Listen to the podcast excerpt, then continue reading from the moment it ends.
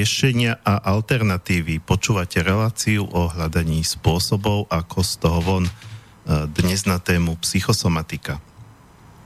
Moje meno je Marian Benka a vítam vás opäť po týždni pri počúvaní tejto relácie.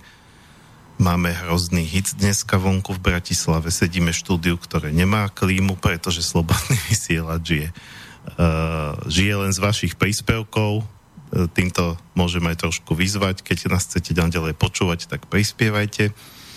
No a dnešnou hostkou je pani Antonie Ksemieňová. E, dúfam, pani Ksemieňová, že som správne prečítal vaše priezvisko. E, e, ste tam na, na linke?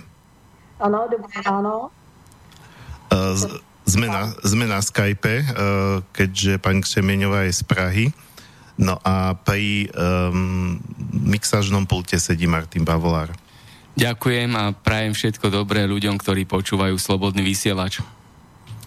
Um, my sme sa vlastne uh, uh, s pani Antony uh, spoznali tak uh, náhodou uh, v bansko štúdiu, keď bola vlastne Eh, v inej relácii a bavili sme sa teda o tom, že eh, vy sa zaoberáte eh, psychosomatikou, ale nejako sme to teda mm, teda vlastne do podrobností nerozvádzali.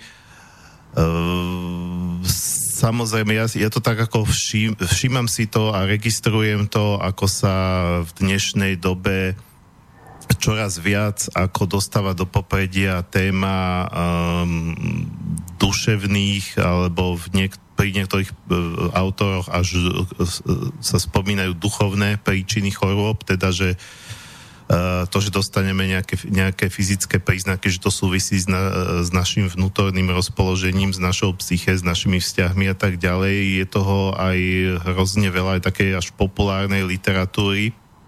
Uh, niekedy človek má problém sa v tom vyznať, že čo je to, čo je to seriózne a čo je vlastne uh, len, len uh, nejaký humbuk, že sa niekto vezie na nejakej modnej vlne a jednoducho si tam len tak nejako naseká veci, že keď máte, čo ja viem, poškodené obličky, tak to znamená takú emóciu, pečeň taká emócia, jednoducho, ako mi to niekedy pripadajú tie takéto knižky ako len také snáre. No, do toho skočiť? No áno, áno, ja vlastne už som sa chcel dostať teda k tej otázke pre vás, že no, no alebo môžete na to reagovať, asi ani netreba otázku.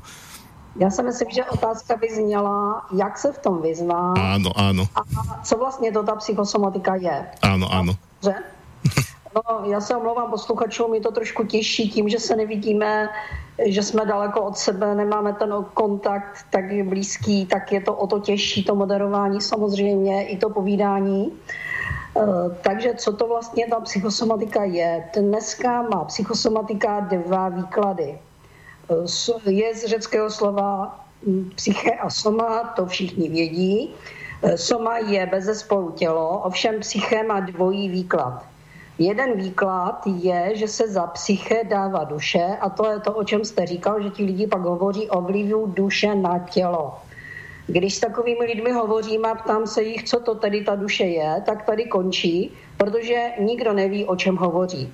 A to jsou přesně ty případy, o kterých vy jste mluvil, že vlastně jsou na to miliony knížek, které jsou zavádějící a které vlastně nepřinášejí nic, kromě toho, že já tomu říkám knihy takzvaně JPP, neboli jedna paní povídala.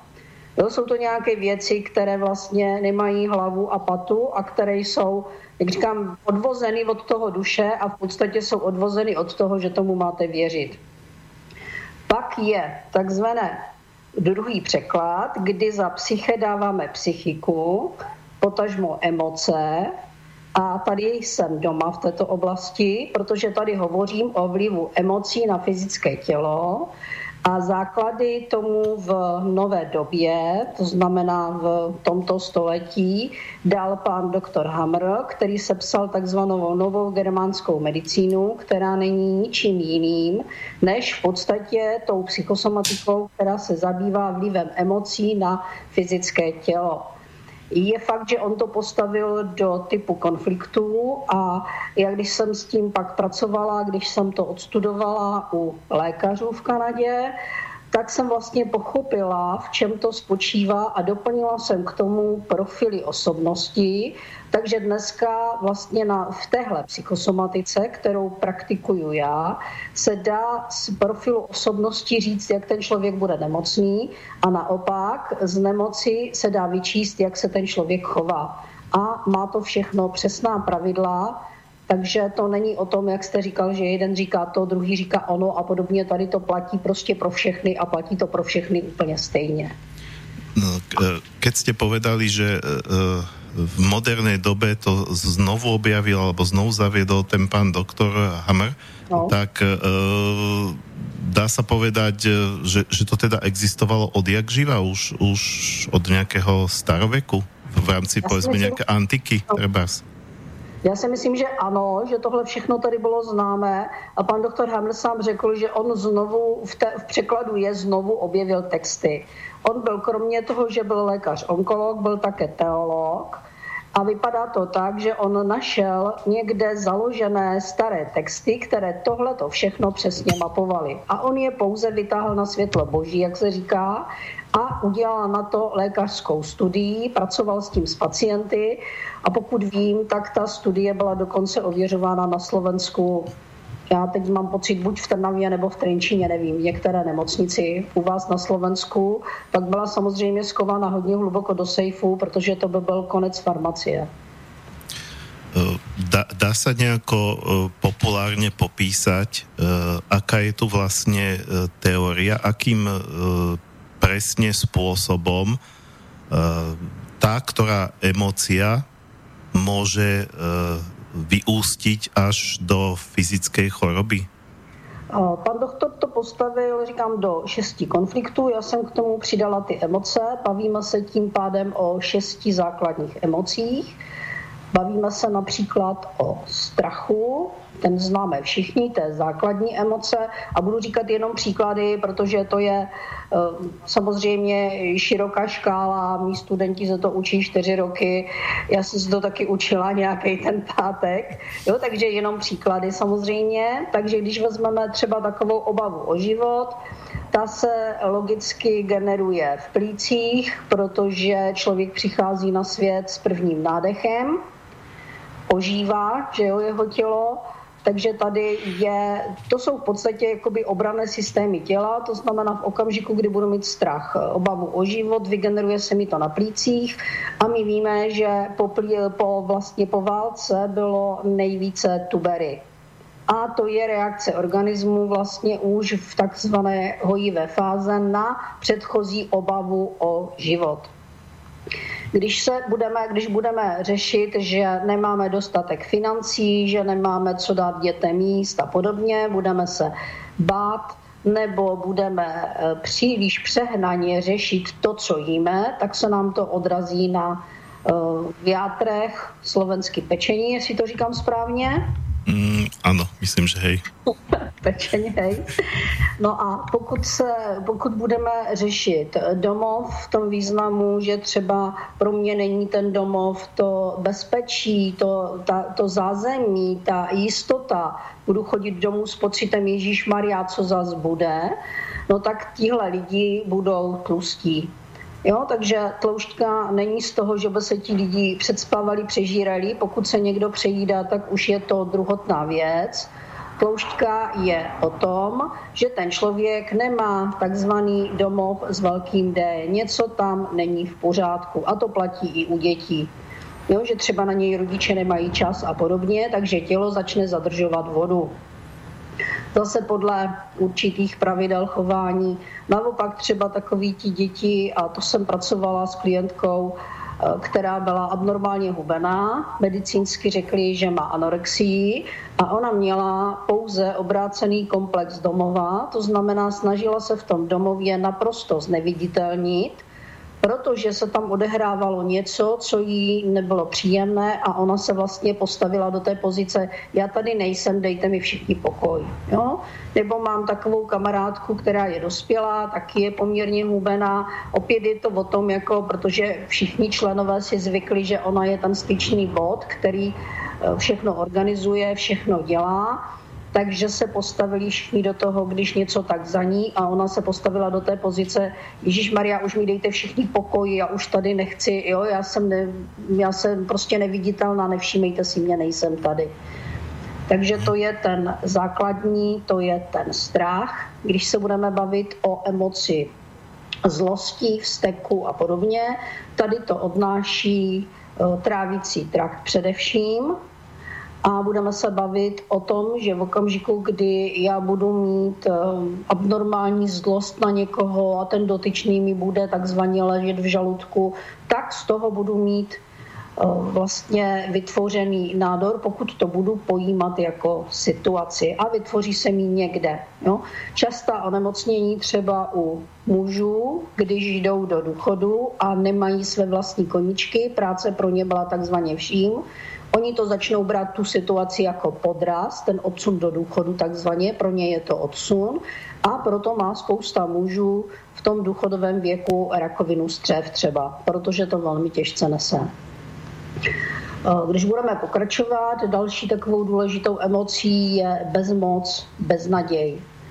Eh, to je, víme, taková ta pasivní emoce, kdy máme pocit, že už není to světlo na konci tunelu, že už je v tom, ne, že nemáme žádnou možnost, že se v tom prostě plácáme. E, tady to odnáší minimálně srdce, e, tady to odnáší pak e, třeba nádory kůže, z toho vznikají, když máme pocit, že se tam odehrává něco, co není úplně unfair a postavíme se do této emoci. Když se budeme bavit o další emoci, kterou je v podstatě opovržení, máte opovrhnutě, říkám to správně? Pohrdanie, ale by bylo tak pro slovensky lepší. Hej, takže pohrdaně.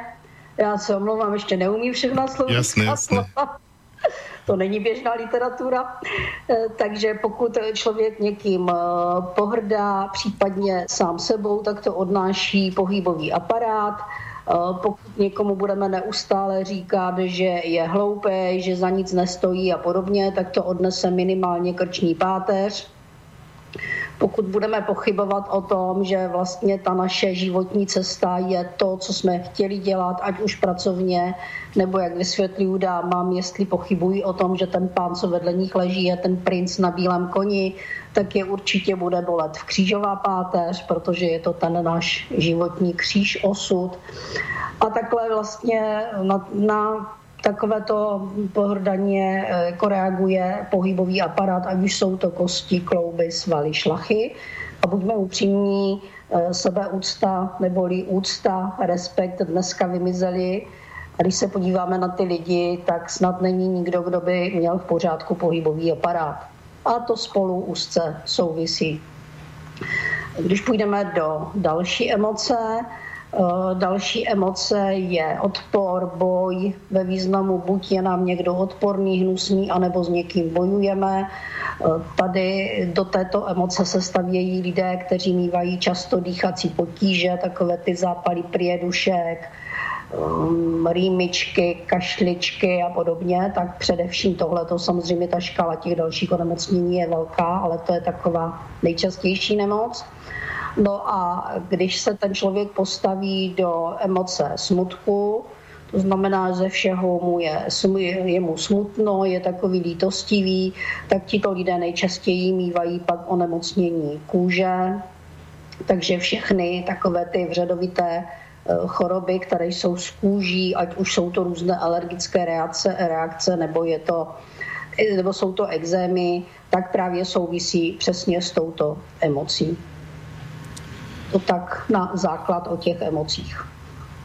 Jasné, ja som, ja som mal, e, e, k tomto som sa určite chcel dostať tiež, ale uh, mal som na mysli to, že ako by sa to dalo vysvetliť, povedzme, samozrejme to nie je môj príklad ja, alebo prípad, ja osobne som otvorený aj uh, takým veciam ako mimo tú klasickú materialistickú vedu, ale také, ako, by, ako by sa toto dalo vysvetliť nejakému zaritému materialistovi, ateistovi, Eh, ktorý proste verí len takým tým, tým, tým mechanistickým, mechanistickým eh, poňatiam aj ľudského tela, eh, že kde, kde vlastne je to prepojenie, že treba, keď ste spomínali som to trošku to akože značil, teba tá zlosť a trávenie, presne ináč skôr, ako ste to vypovedali, tak mi napadlo to typické, že leží mi v žalúdku, to aj Slováci hovoria, Uh, ta, že vlastne tí naši predkovia to odniekiaľ vedeli, aj keď nič neštudovali, ale asi to nejako vypozorovali,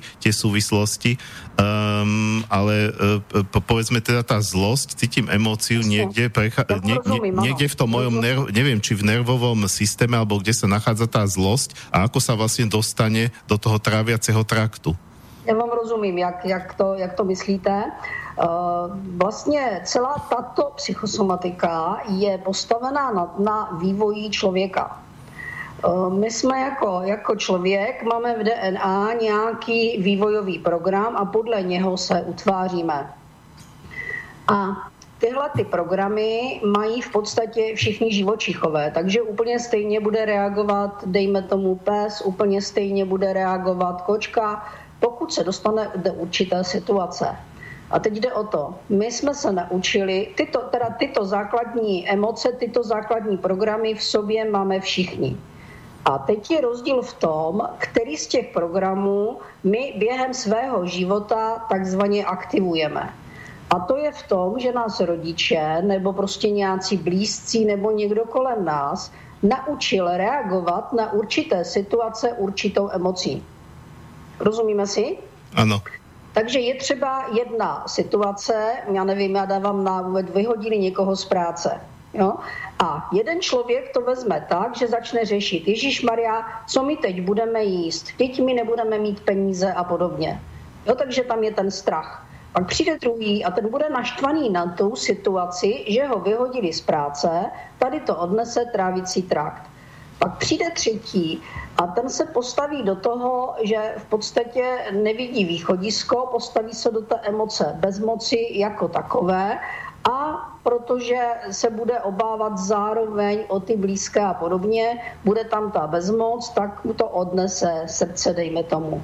Ten další si řekne, no, ale to je o tom, že vlastně já nestojím za nic a odnese to jeho pohybový aparát, může se mu zablokovat krční páteř nebo něco takového.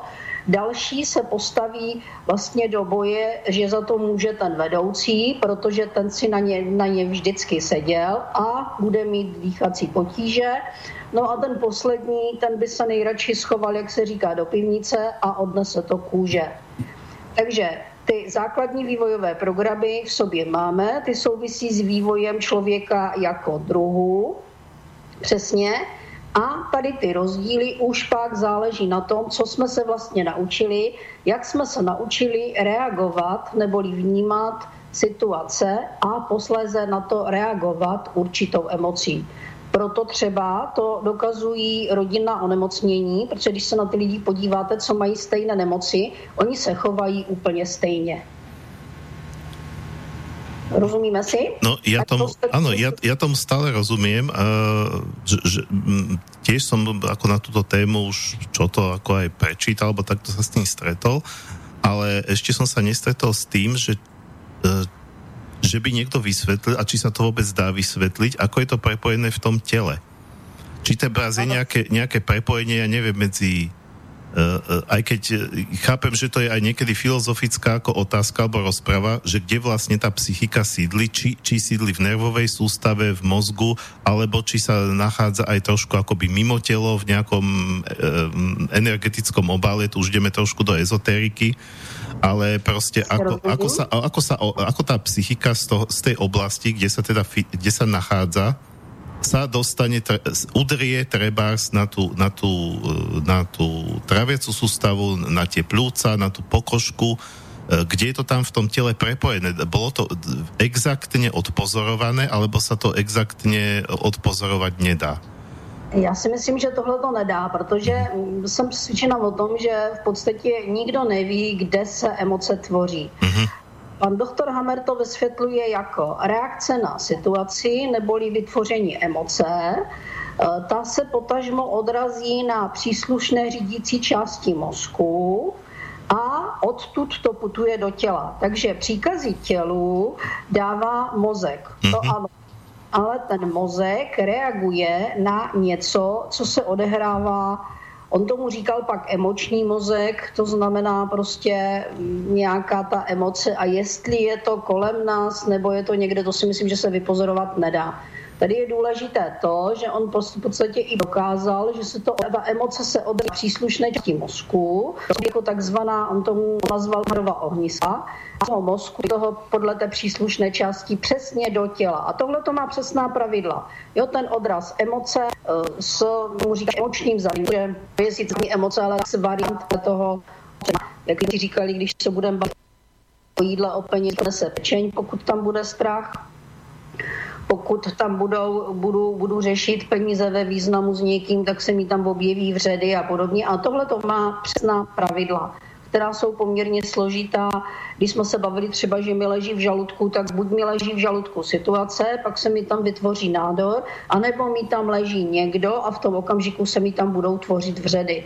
To je rozdíl, protože tady to spouští v podstatě úplně jinou základní emoci. Tahle pravidla jsou. Ovšem pravidla o tom, jestli ta emoce sídlí vně nebo vevnitř člověku, v nervovém systému určitě ne, protože nervový systém jsou dráty, po kterých jdou pokyny. Mm-hmm. Jo, to je jako doma máme vlastně v baráku, taky máme elektřinu a tak nám jde z elektrárny. Jo? Takže tak nějak to funguje úplně, úplně obdobně, ovšem nemyslím si, že by někdo byl schopen říct, kde se ty emoce vlastně v tom člověku berou, jestli sídlí mimo toho člověka nebo sídlí vně člověka. Rozhodně je zmapováno, že v podstatě ten mozek dává pokyny tělu, to ano, ovšem ten mozek reaguje na ty emoce a kde se berou emoce, to ví jenom ten, kdo nás stvořil. Ďakujem, ale toto, toto bolo, myslím si, že veľmi presné vysvetlenie, asi, asi naozaj presnejšie neexistuje. Čiže pokiaľ to bolo takto odpozorované, tak už máme nejaký argument aj voči takým tým neveriacim Tomášom.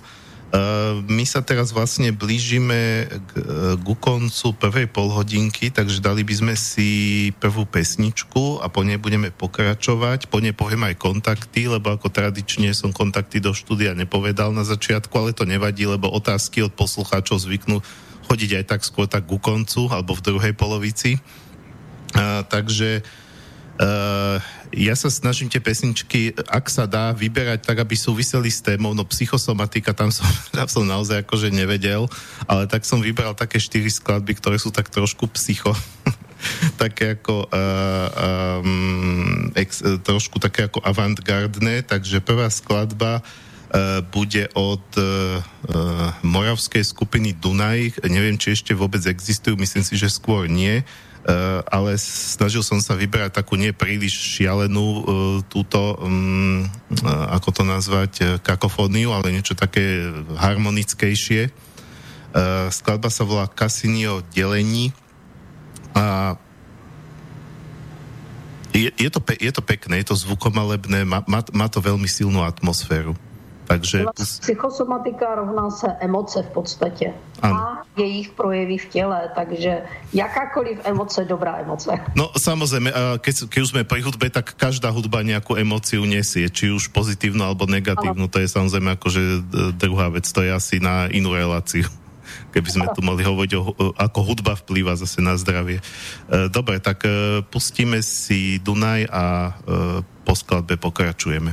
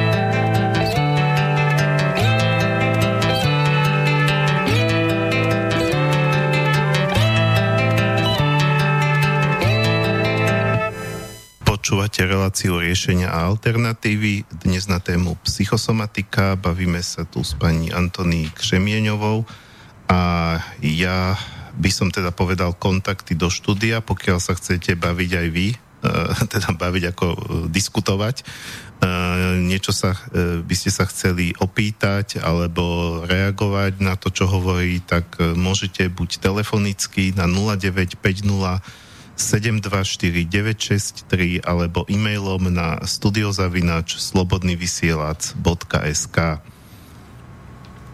No a mm,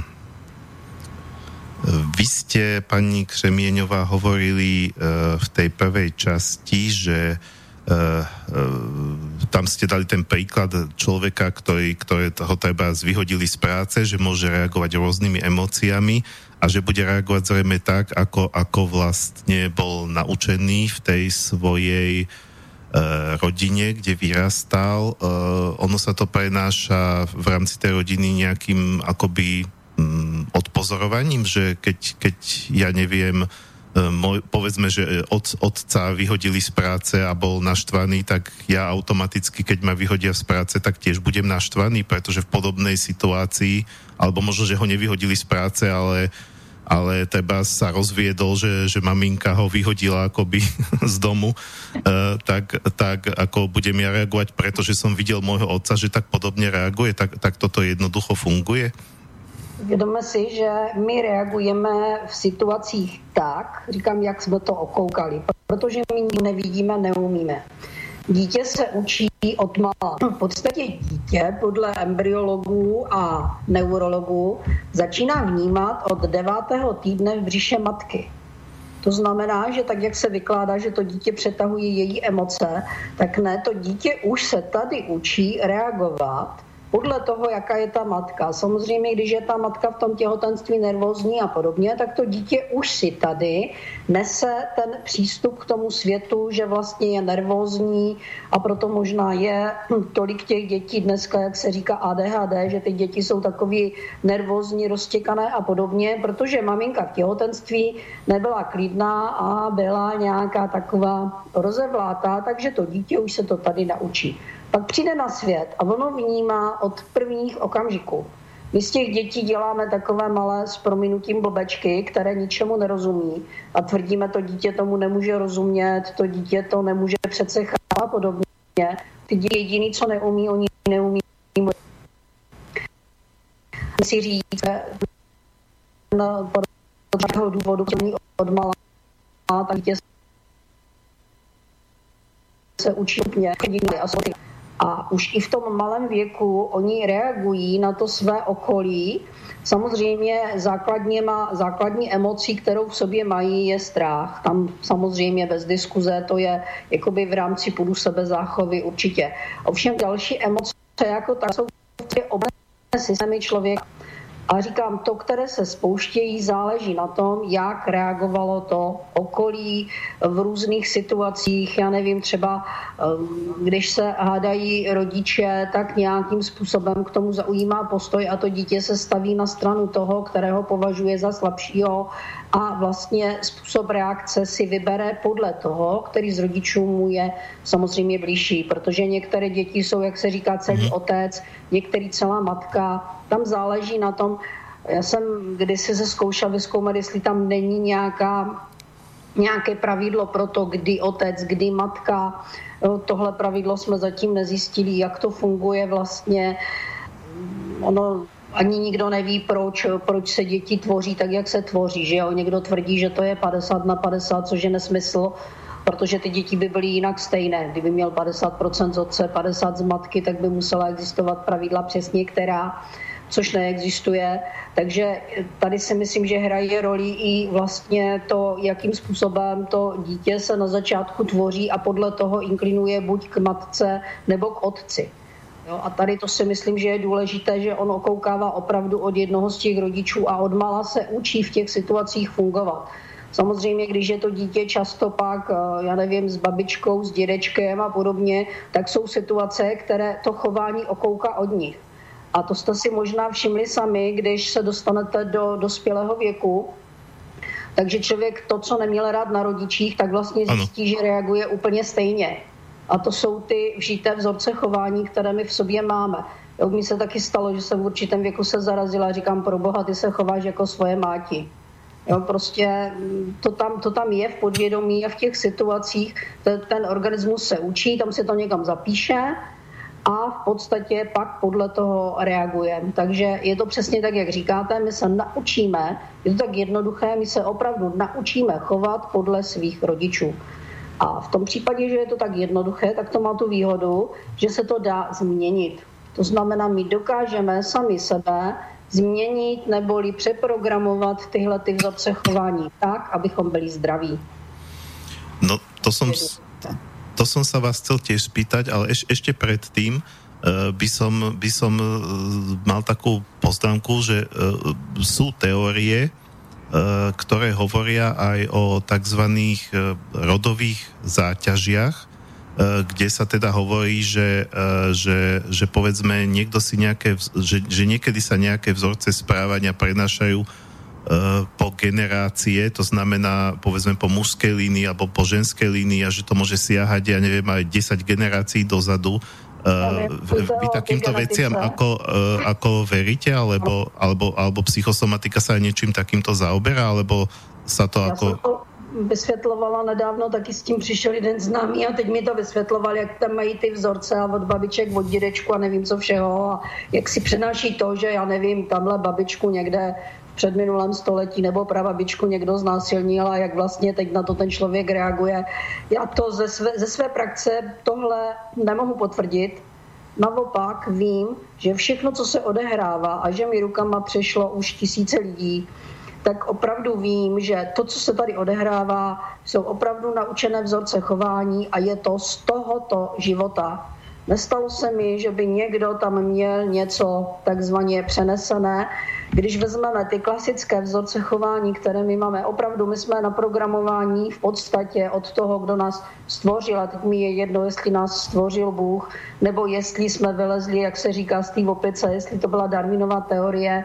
Prostě ten, kdo člověka vytvořil, tak ho vytvořil s těmi vývojovými programami a s těmi určitými reakcemi, které nám dal do vínku a my máme svobodnou vůli a tou svobodnou vůli my si vybíráme, které ty reakce vlastně budeme spouštět během toho svého života. Takže nějaké, že tamhle z prababičky z minulého hmm. století a podobně, eh, nikdy se mi to nepotvrdilo, Vždycky to bylo tady z tohoto života a mohlo to být tím, že to dítě něco zažilo jako malé dítě a vlastně ten organismus to vyblokoval. Jo, v rámci ochrany vlastně ten člověk si to nepamatuje. Vůbec si to nepamatuje. Nebo si tu situaci pamatuje tak, že ji nedokáže nějakým způsobem rozklíčovat. Když už se bavíme o tom, že si to nepamatuje, já jsem pracovala s mladou paní, která měla zastavenou menstruaci. A když jsem se jí ptala, protože tam je důležité, jestli ji předtím měla nebo neměla, a v tom období se pak něco odehraje, nějaký zážitek, který ovlivní to, že vlastně o ní přijde nebo nepřijde. A ona říkala, že měla a pak o ní v podstatě přišla. Což znamená, že vlastně poté, co se jakoby stala ženou, tak muselo dojít k nějakému zážitku, který byl pro ní tak nepříjemný, že její podvědomí v podstatě v rámci obraného reflexu zafungovalo tak, že řeklo, být ženou rovná se nebezpečí. Ano. No, tam funguje ochrana života. Když jsem se jí na to ptala, ona tvrdila ne, ne, ne.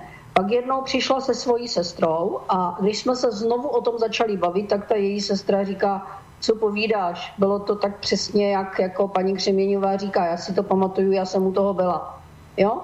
Ona byla mladší a pamatovala si, že vlastně ta její sestra byla nějaký, bylo nějak 13, ona byla vyspělejší, měli nějakou rodinnou akci, rodinnou oslavu a jak to bývá, děti nahnali na jednu hromadu a její bratranec, který mu bylo zhruba tak, jak té její sestře, tu sestru začal obtěžovat. Mm-hmm. No? A opijovat tak nepříjemně, že ona prostě pak nějak křičela strašně, takže zbudila tuhle tu mladší. Jo, a ten zážitek, ona ho zapomněla, ale byl pro ní tak nepříjemný, že on se prostě v tom podvědomí zapsal a organismus zafungoval, přestala být ženou.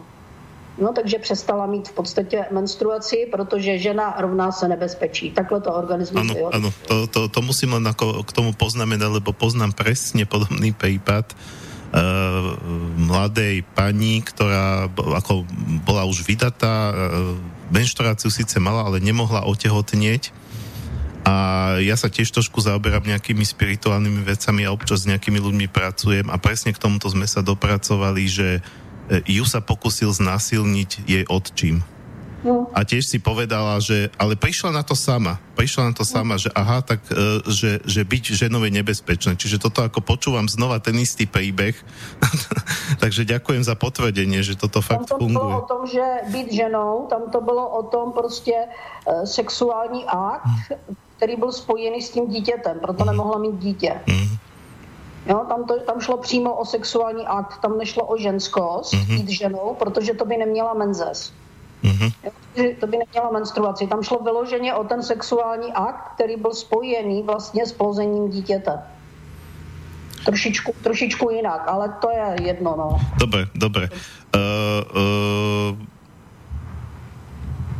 Ano? Ja som sa chcel, aha, áno, uh, to, toto bola vlastne ako taká ešte vsúka uh, s, uh, s tým uh, s tými rodovými záťažami a ja som sa vlastne chcel dostať ďalej k tomu, čo, čo ste vy vlastne ešte predtým naznačili, že, že tým, že to, to, to od, odkukávanie tých um, rodinných vzorov uh, je také jednoduché, tak sa ho dá zase aj pomerne jednoducho zbaviť a tak by som sa rád spýtal, že ako sa ho dá zbaviť, ako sa dá takzvaně preprogramovať, aby to už nepôsobilo. Prvé, v prvém případě je třeba si uvědomit, co se děje.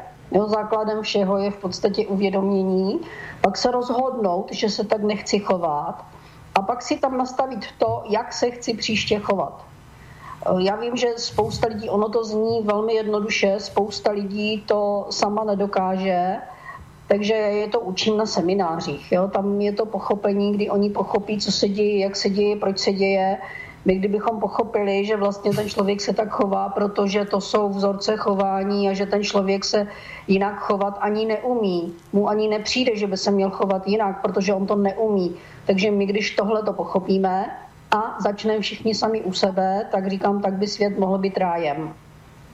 Že bychom opravdu dokázali tohle to chápat a říkám, ta změna musí přijít o tom, že já se rozhodnu, já chci, a ne tak, jak to dělají dneska spousty směrů, který učí ty lidi takzvaně sebeúctě, přitom je učí buď megalomanii, nebo je ještě potlačují, kdy ti lidi říkají, a já už jsem taková, a já už taková budu, a co, a vy si všichni trhněte. Tak to ne.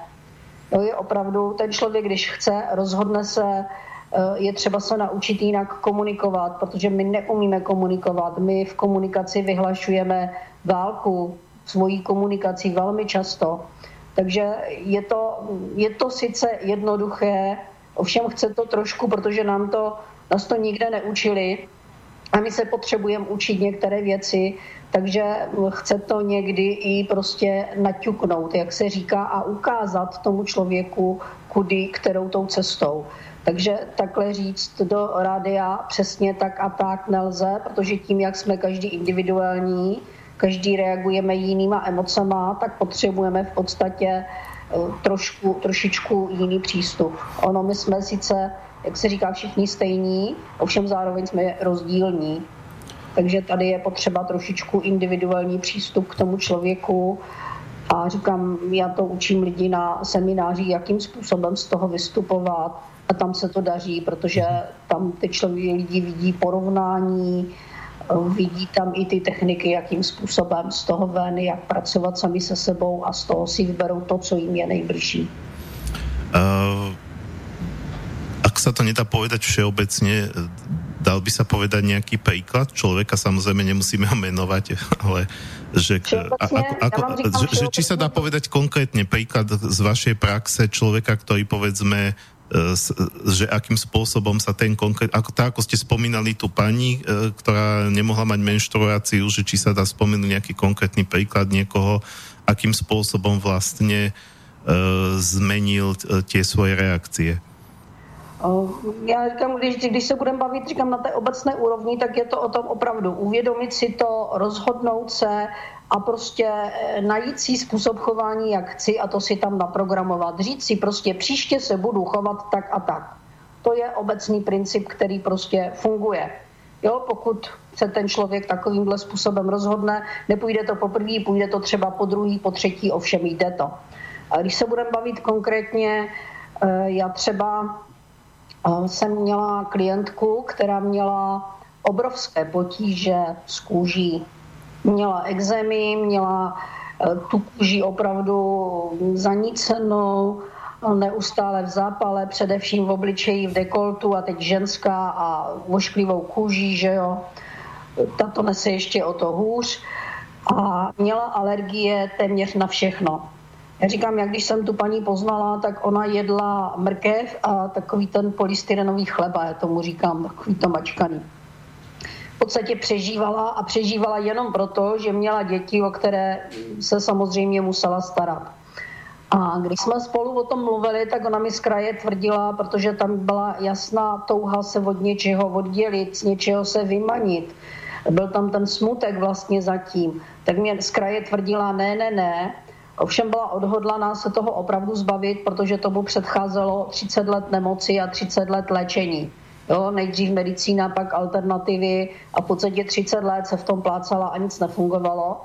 A když pak pochopila, že mám pravdu a že ona potřebuje začít sama u sebe, že potřebuje začít zbavit se toho smutku a že toho smutku se dokáže zbavit přesto, když začne důvěřovat sama sebe, když z ní přestane být ten človíček, který musí pomáhat těm jiným proto, aby jim měli rádi, tak ona opravdu začala, začala sama se učit říkat ne, když nechtěla. Zmínil se jí okruh přátel, změnil se kolem ní okruh lidí v podstatě a ona sama pracovala teda s plišákem, to je eh, psychoterapeutická metoda, kterou metoda odosobnění vlastně taková velmi prozaická pro mnoho lidí a tu pak v zapětí vysvětlím, takže ona pracovala přes toho vlastně plišáka sama se sebou a vlastně dokázala vystoupit z té své nemoci takže v podstatě to, co měla 30 let, tak během eh, tří let s ní byla úplně, ale totál venku.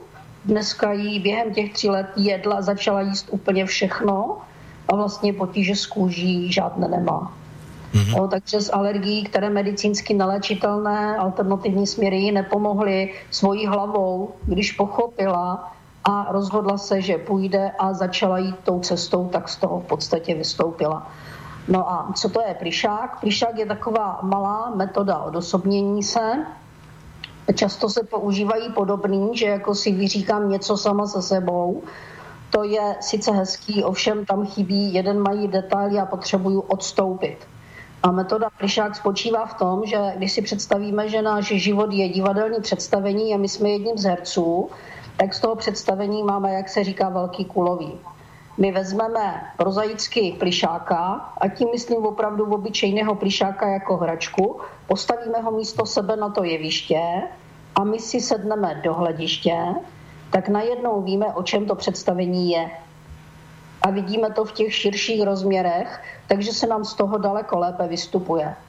No a ti, co jsou chytřejší, jak já říkám, pochopí, že z toho hlediště se ten život dá řídit. To znamená, celé to představení jsem schopná z toho hlediště řídit. Tak ti mají úplně vyhráno, protože ti pak dokážou, dokážou nastoupit tu cestu a opravdu mi spousta lidí, kteří používají plišáka v praxi, tak mi vlastně říkají, že jim to obrovsky pomohlo a to v mnoha situacích. No ale som to teraz celkom, pardon, nepochopil. No, do toho plišaka si tam môžem posadiť, ale on sám od seba e, sa nezačne hýbať no. ani rozprávať, takže akože no. E, my s ním začneme akoby hrať náš život s ním, alebo ba, kvázi ako bábkové divadlo? ne, to byl jenom e, obrazný příklad. Hmm. Plišak funguje tak, že vy ho vlastně si dáte jakoby před sebe a teď s ním mluvíte ovšem způsobem, jako kdyby to, co jste zažil vy, jako kdyby zažil ten plišák. Jo, to znamená, on je v podstatě vy. A, a vy jste ty, ty ľudia, s kterými máte nějaký problém. Kamarád. Ne, vy jste jeho kamarád. Mm-hmm. Vy jste jenom jeho kamarád. Aha. Ty lidi jsou lidi, ti jsou kolem. Mm-hmm. Jo? Ti jsou součástí, ti jsou od vás pryč, jakoby. Jo, plišáka si posadíte před sebe, jakoby na to obrazně na to jeviště, tam jsou všichni ti lidi a teď ten plišák něco zažil. To, co jste zažil vy, já nevím, nepříjemný konflikt s, dejme tomu, otcem. Jo, tak vy komunikujete pak s tím plišákem principem dobrý. Jako dneska se spohádal zase s otcem a mrzí tě to. Jo, co se tam odehrálo? Jo, odehrálo se tam tohle a tohle. Jo, tohle to si neustál, protože on ti řekl, co můžeš udělat příště. Příště můžeš buď reagovat úplně stejně a trápit se tím, nebo zkusit komunikovat jinak. Co kdybys mu zkusil říct to a to? Rozumíme si? Ano, ano. Už teraz to je technika, kterou je třeba vypilovat samozřejmě. Uh-huh. Jasne, no. nemusíme to úplně do detailov, ale aby to bylo jasné, ten princip. No. Uh... Jinak je to popsané v síle, myšlence, síle myšlenky dvě, manipulace, tam je přesně popsaný, tam je celá kapitola, která se tomu věnuje. Síla myšlenky dvě a autor je kdo? Autor je Křeměňová. Aha, to jste nepovedali, že je to vaša kniha, takže... Dobre, by bolo jasno, že keby si to chcel niekto ako zadovážiť. Áno. Dobre. Uh, keď ste spomínali prípad tej pani, že mala tie alergie, uh, ja som sa stretol aj s takým názorom, že práve tie alergie, ktoré bohužiaľ sa veľmi dneska rozširujú, mnohí tomu dávajú ako, mnohí tvrdia preto, že to sa preto, že, že, že máme takú ako znečistené životné prostredie a e, Č, Ečka v potrave a takto, ale zrejme to má aj nejaké tieto psychické dôvody. Uh, ono, dá, dá sa povedať, že alergický je človek, pretože je alergický v podstate ako doslova na niekoho v svojom okolí, alebo, alebo čo, sú, čo sú tie potom tie psychické príčiny alergií? Eh, dá se říct, že je, ano, často býváme alergičtí na někoho. Já jsem říkala kdysi dávno, že jsem alergická na lékaře svého času. Eh, já těm alergiím a medicínským testům moc nevěřím a mám k tomu svůj důvod. Mě jako dítěti diagnostikovali alergii na peří, klasické peří. A já jsem každé léto byla u babičky na Slovensku a tam jsem spala v peřinách z prachového peří. No, vždycky jsme spali v peřinách a mít celé léto nic nebylo. Takže kde ta alergie byla? No, alergické texty, ty, ty, ty testy, já nevím, jak se dělají, říkám, není mi to známo. Mně ty alergie, které mě diagnostikovali, prostě neplatily. Tady je to o tom, že eh, alergie vznikne, já nevím, jdu po louce a na té louce nebo něco smrdí. A já řeknu, Ježíš Maria, tady to smrdí. A můj organismus, protože ten je chytřejší než já, on vyhodnotí všechno, co, co se na té louce událo, protože já jsem řekla, tady něco smrdí. Tím, že je to něco, on neví co, tak si všechno napíše do nebezpečných látek. Všechno, včetně počasí, jaké bylo, jestli ten den bylo nádherné, svítilo slunce, tak si zapíše i to slunce. Jo? A já jdu druhý den, nebo za týden jdu někam, tam se vyskytne něco z těch nebezpečných věcí, které ten, si ten organismus zapsal a on bude na něj reagovat v rámci obraného systému. Rozumíme si? Ano. Takže takhle vzniká prostě alergie a tím, že tam je něco a jsou tam i další látky a já se tak budu chovat, tak ten organismus si tam dopíše i ty další látky. Takže on reaguje vlastně na moji psychiku, neboli na moji emoci, kterou já jsem tam do toho dala, která byla svým způsobem silná, takže tak to zareaguje. Jak když se rozhodnu, že vlastně e, ta terka tam měla taky šílený alergie a když přišla poprvé a říká mi ta paní, která měla ty kůže, tak se jmenovala, a ona přišla a říká mi, tak jsem dneska pokosila celou zahradu a nemusela jsem si vzít zirtek. Takže její alergie jenom tak zmizely. Zmizely tím, že ona se vypořádala sama se sebou, že si vlastně přeprogramovala svoji makovici, že si tam srovnala v té hlavě vlastně ten svůj život a alergie sami odešly a zmizely. A jinak, co se týče té potravy, já si myslím, že takzvaná zdravá strava je obrovský biznis, nic jiného. Protože když si vzpomeneme na lidi, kteří přežili válku a žili do 90, někteří téměř do stovky, a když vezmu, co jedli v těch koncentračních táborech a co někteří jedli během války, tak si myslím, že naše populace by už dávno musela vymřít. Mm-hmm. Takže my nepřipouštíme, že si spoustu věcí děláme ve svých hlavách. A zase, kdo chce kam. Mm-hmm. Dobre, uh, blížime sa k záveru druhej polhodinky, takže dali by sme si druhú skladbu, ona je trošku dlhšia, má niečo cez 6 minút, takže to bude taká trošku dlhšia prestávka, po nej vlastne sa dostaneme už do druhej polovice tejto relácie.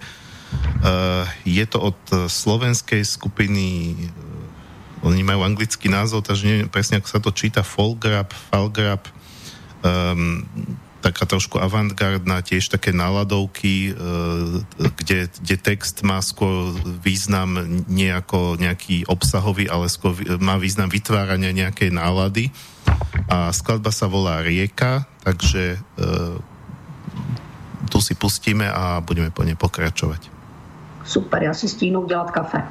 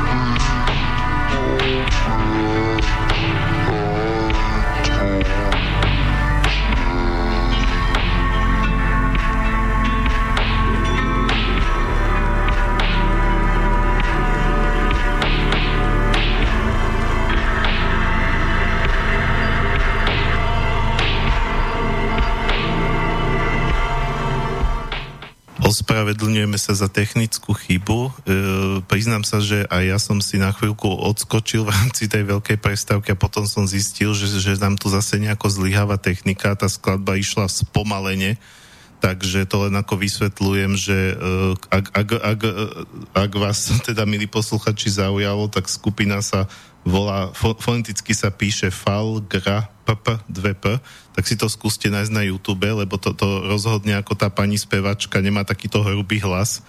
Celé sa to jednoducho nejako pokašľalo a na, skladba, ktorá má 6,5 minúty, tak ukazovalo tu na, na monitore, že 13 minút, čiže išla nejakým divným tempom, tak preto som povedal, že radšej to stiahneme, aby sme vám tu uši nepilili. Uh, Sice som povedal, že dneska budú tie pesničky také trošku avantgardnejšie, ale nie až takáto avantgarda. Tak uh, v prvom rade teda uh, poviem alebo zopakujem kontakty do štúdia. Uh, vraciame sa teda k téme psychosomatika. Takže pokiaľ, milí poslucháči, máte k tomu, čo povedala pani Kšemieňová doteraz, alebo čo ešte povie nejaké otázky, uh, alebo poznámky, pripomienky môžete uh, buď telefonicky na 0950724963 alebo e-mailom na studiozavinač slobodnyvysielac.sk a ja sa spýtam pani Kšemeňová, ste tam už uh, kávičku ste si uvarili medzi tým? Samozřejmě, stihla jsem to, stihla jsem ich poslouchat Dobre, dobre, takže, uh, lebo tým pádom tá prestavka bola trošku kratšia. Uh, ja som sa chcel ešte vrátiť, ale už nielen k tým alergiám, ale, ale teda uh, celkovo k tým uh, tzv. civilizačným ochoreniam. Vieme, že, že máme tu veľa, povedzme, aj srdcovo ochorení, uh, máme tu veľa rakoviny a veľa proste takýchto, uh, tie alergie tiež a stúpa to. Napriek tomu, že máme tú modernú medicínu, tak, tak vlastne e, tieto tzv. civilizačné choroby e, sú stále častejšie a častejšie e, takisto, takisto, takisto hlavne myslím si, že rodičia detí školopovinných to potvrdia, že pomaly dneska každé druhé dieťa má nejakú psychiatrickú diagnózu, buď má ADHD alebo E, poruchy autistického spektra alebo proste čokoľvek. Strašne nám pri, pribúdajú aj tieto psychiatrické diagnózy. Čiže veľa takýchto, takýchto diagnóz, ktoré Uh, aj sa tom teda súhrne hovorí civilizačné choroby, čiže povedzme takí tí nejakí indiáni vysoko v Andách to nemajú, alebo proste akýkoľvek iní nejakí domorodci, ktorí nežijú až tak civilizovane, to nemajú, alebo to majú úplne v minimálnej uh, v minimálnej um, v minimálnom množstve. E, v čom vy vidíte e, príčiny toho, že tie civilizačné choroby tak sú na vzostupe a pritom máme tu ako medicínsky pokrok? No, to je... Aha, teď se slyším s odrazem, prosím. Už je to lepší? Dobrý, tak už je to mm. dobrý, už tam není ozvěna. Mm. Jsou minimálně dvě příčiny. Jak vy říkáte, pokrok medicíny je jeden jediný a to ve zobrazovacích technikách. Takže věci, které by dříve neviděli, dneska medicína vidí. To je celý pokrok medicíny. Já si myslím, že co se týče léčby a další věcí, tak jsme nikam nepokročili tam je vždycky modní období, na začátku to byly antibiotika, pak to byly, teď jsou to kortikoidy, teď je to takzvaná biologická léčba a další věci, takže nemyslím si, že, že by to byl pokrok medicíny, já to spíše vidím jako pokrok zobrazovací techniky. Takže vidíme menší věci, to je další věc. A druhou takovou důležitou oblastí, která vlastně funguje v tom životě, je to, že my jsme změnili způsob života. My jsme v mnoha případech rozbili rodiny, rozbili jsme vztahy, ode všeho utíkáme, když je něco, co je třeba řešit, tak bychom, místo, abychom to řešili, tak prostě zbalíme svůj raneček a jdeme o dům dál. A taky nás mnoho směrů učí, že máme být takzvaně dobří a máme se rozdát a ono to tak vůbec není. My máme žít svůj život samozřejmě tak, abychom neubližovali svému okolí, ovšem stát si za svým a být svou osobností. A já tvrdím jednu věc, teď se na mě vrhne spousta posluchačů, že ezoterika zatlačila českého a slovenského občana od revoluce daleko hloubš, než to udělal celý socialismus. Protože když se koukám kolem sebe, tak rozbíjejí vztahy, vůbec některé, některé ty metody a techniky opravdu ty lidi tlačí hloubš a hloubš a jak se říká, lidská hloupost je věčná, tak my skáčeme spoustě manipulátorů na to, jak vlastně máme žít a co máme dělat a e, stejně tak říkám například pozitivní myšlení, když mi někdo začne vykládat o tom, jak mám pořád pozitivně myslet a jak se nemám stekat a podobně. Já tvrdím, že emoce si máme prožívat, pak si je máme užít, akorát v nich nemáme se trvávat zbytečně dlouho mi připadá, že my celý život se snažíme hrát na venek nějaké divadlo a těch lidí, kteří jsou sami sebou, je velmi málo. A to je důvod, proč jsme nemocní, protože neustále se stavíme do nějaké role, do nějaké pozice, hrajeme si na něco, co nejsme a samozřejmě nám to ubližuje. No, ja si myslím, že, alebo dúfam, že posluchači tohto rádia sú takí trošku uvedomelejší a že, že, že sa nenahnevajú. Ja tomuto hovorím, alebo vlastne jeden môj známy priateľ, psycholog, hovorí tomu e, fast foodová spiritualita a to je proste celé, tento, celé toto New Age hnutie a to je celé vlastne veľmi podozrivé. Ja tiež súhlasím s tým, že to nemá nič so skutočným nejakým rozvojom človeka. Uh, ja som sa chcel spýtať takú vec, uh, pokiaľ tie negatívne emócie, alebo teda neviem, či sa dajú uh, emócie deliť na pozitívne a negatívne, ale škodlivé. Vy ste vlastne hovorili o škodlivých následkoch, treba z toho strachu, smutku a tak ďalej, beznádeje. Pokiaľ to teda vedie, vedie k, k chorobám, k poruchám organizmu, znamená to že pokiaľ e, si človek postuje, pestuje akoby tie opaky, pokiaľ má treba z, e, pokoj v duši, alebo e, nádej, radosť, veselosť, proste akoby opozita tých, tých, tých, tých emócií, tak to potom znamená automaticky, že bude zdravý? No, ono by se to teoreticky tak dalo říct. Prakticky to vypadá trošku jinak. A je známo, že e, děti i z radostí mývají teplotu. Je to tak. Hmm. Jsem zažila člověka na seminářích, který mi říká, když jsem tohleto řekla, že dítě z radostí, e, když má velkou radost, to znamená, ta emoce je silná, tak dostane teplotu. A on to potvrdil a říká, když jsem dceři řekl v pátek, od, v pátek po škole, že jedeme v sobotu na výlet, tak jsme nikam nejeli, protože dcera dostala teplotu z velké radosti. Pak jsem to pochopil, když se to stalo po několikáté, takže, jsem jí, takže všichni, celá rodina, jsme se domluvili a přestali jsme jí říkat, že pojedeme na ten výlet v ten pátek a řekli jsme jí to až v sobotu ráno, takže ona neměla často tak prožívat a tím pádem jsme odjeli, protože nestihla mít tu teplotu. Takže to je třeba si uvědomit, ono nejde vůbec o takzvané pozitivní, negativní emoce, Ono jde o to, jak dlouho a jak silné ty emoce jsou. Takže já se můžu chviličku zlostit a nic se nestane, protože z toho vystoupím.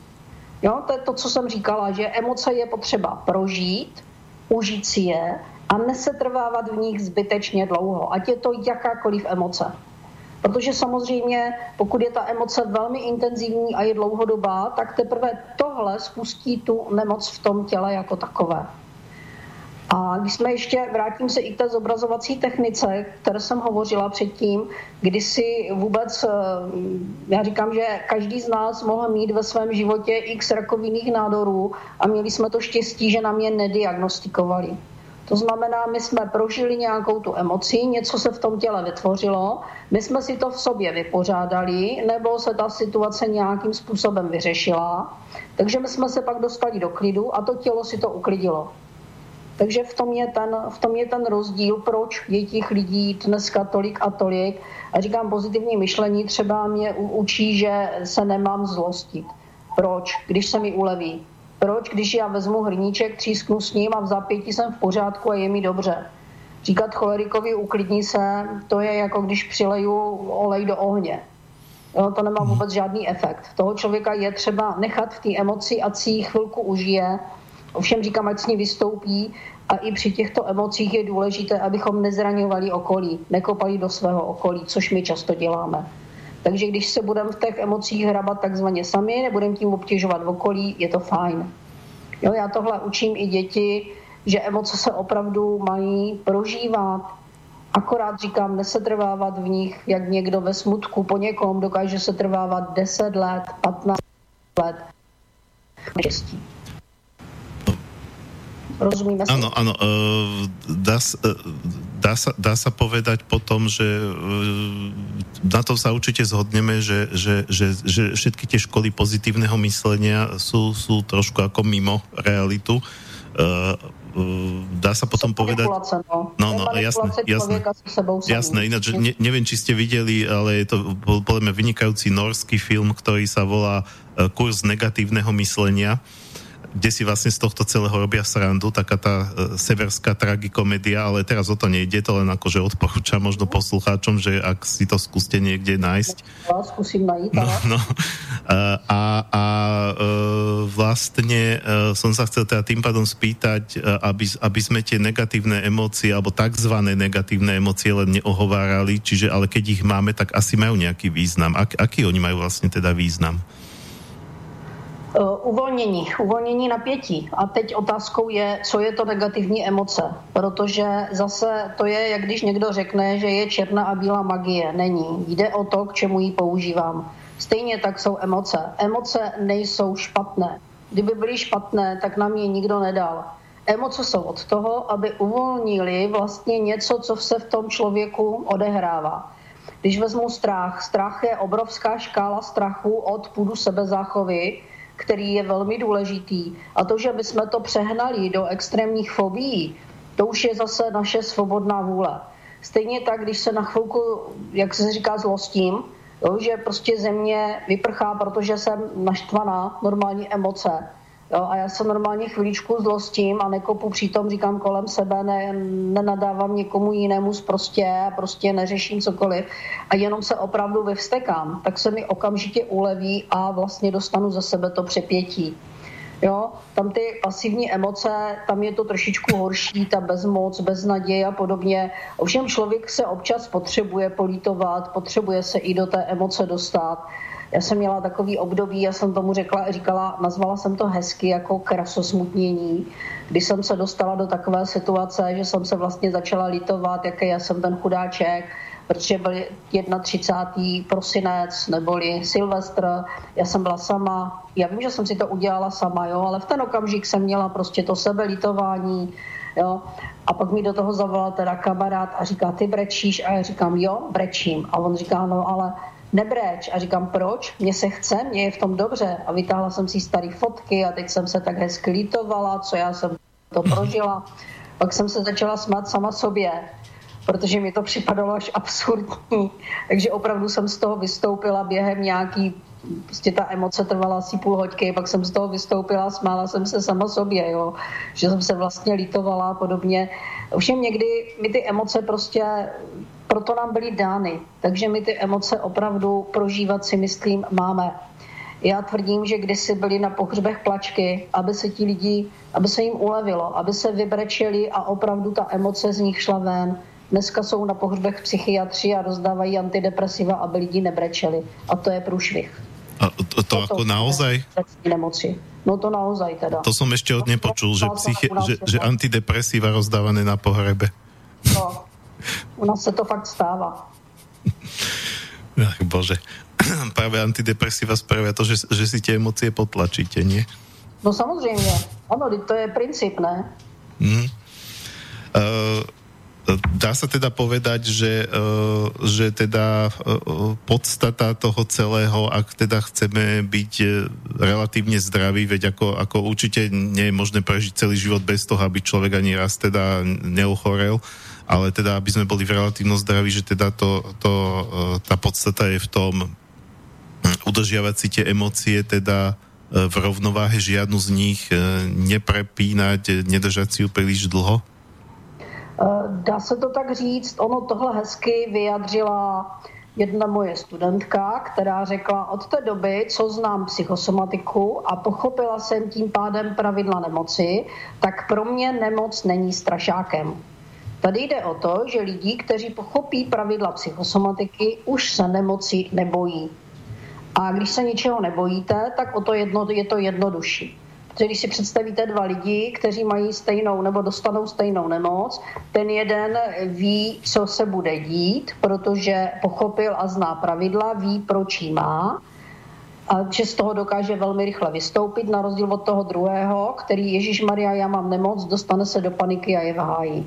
Jo, v tom je ten rozdíl. Je to samozřejmě o tom, já nebývám často nemocná, to je pravda. Letos jsem byla po nějakých x letech.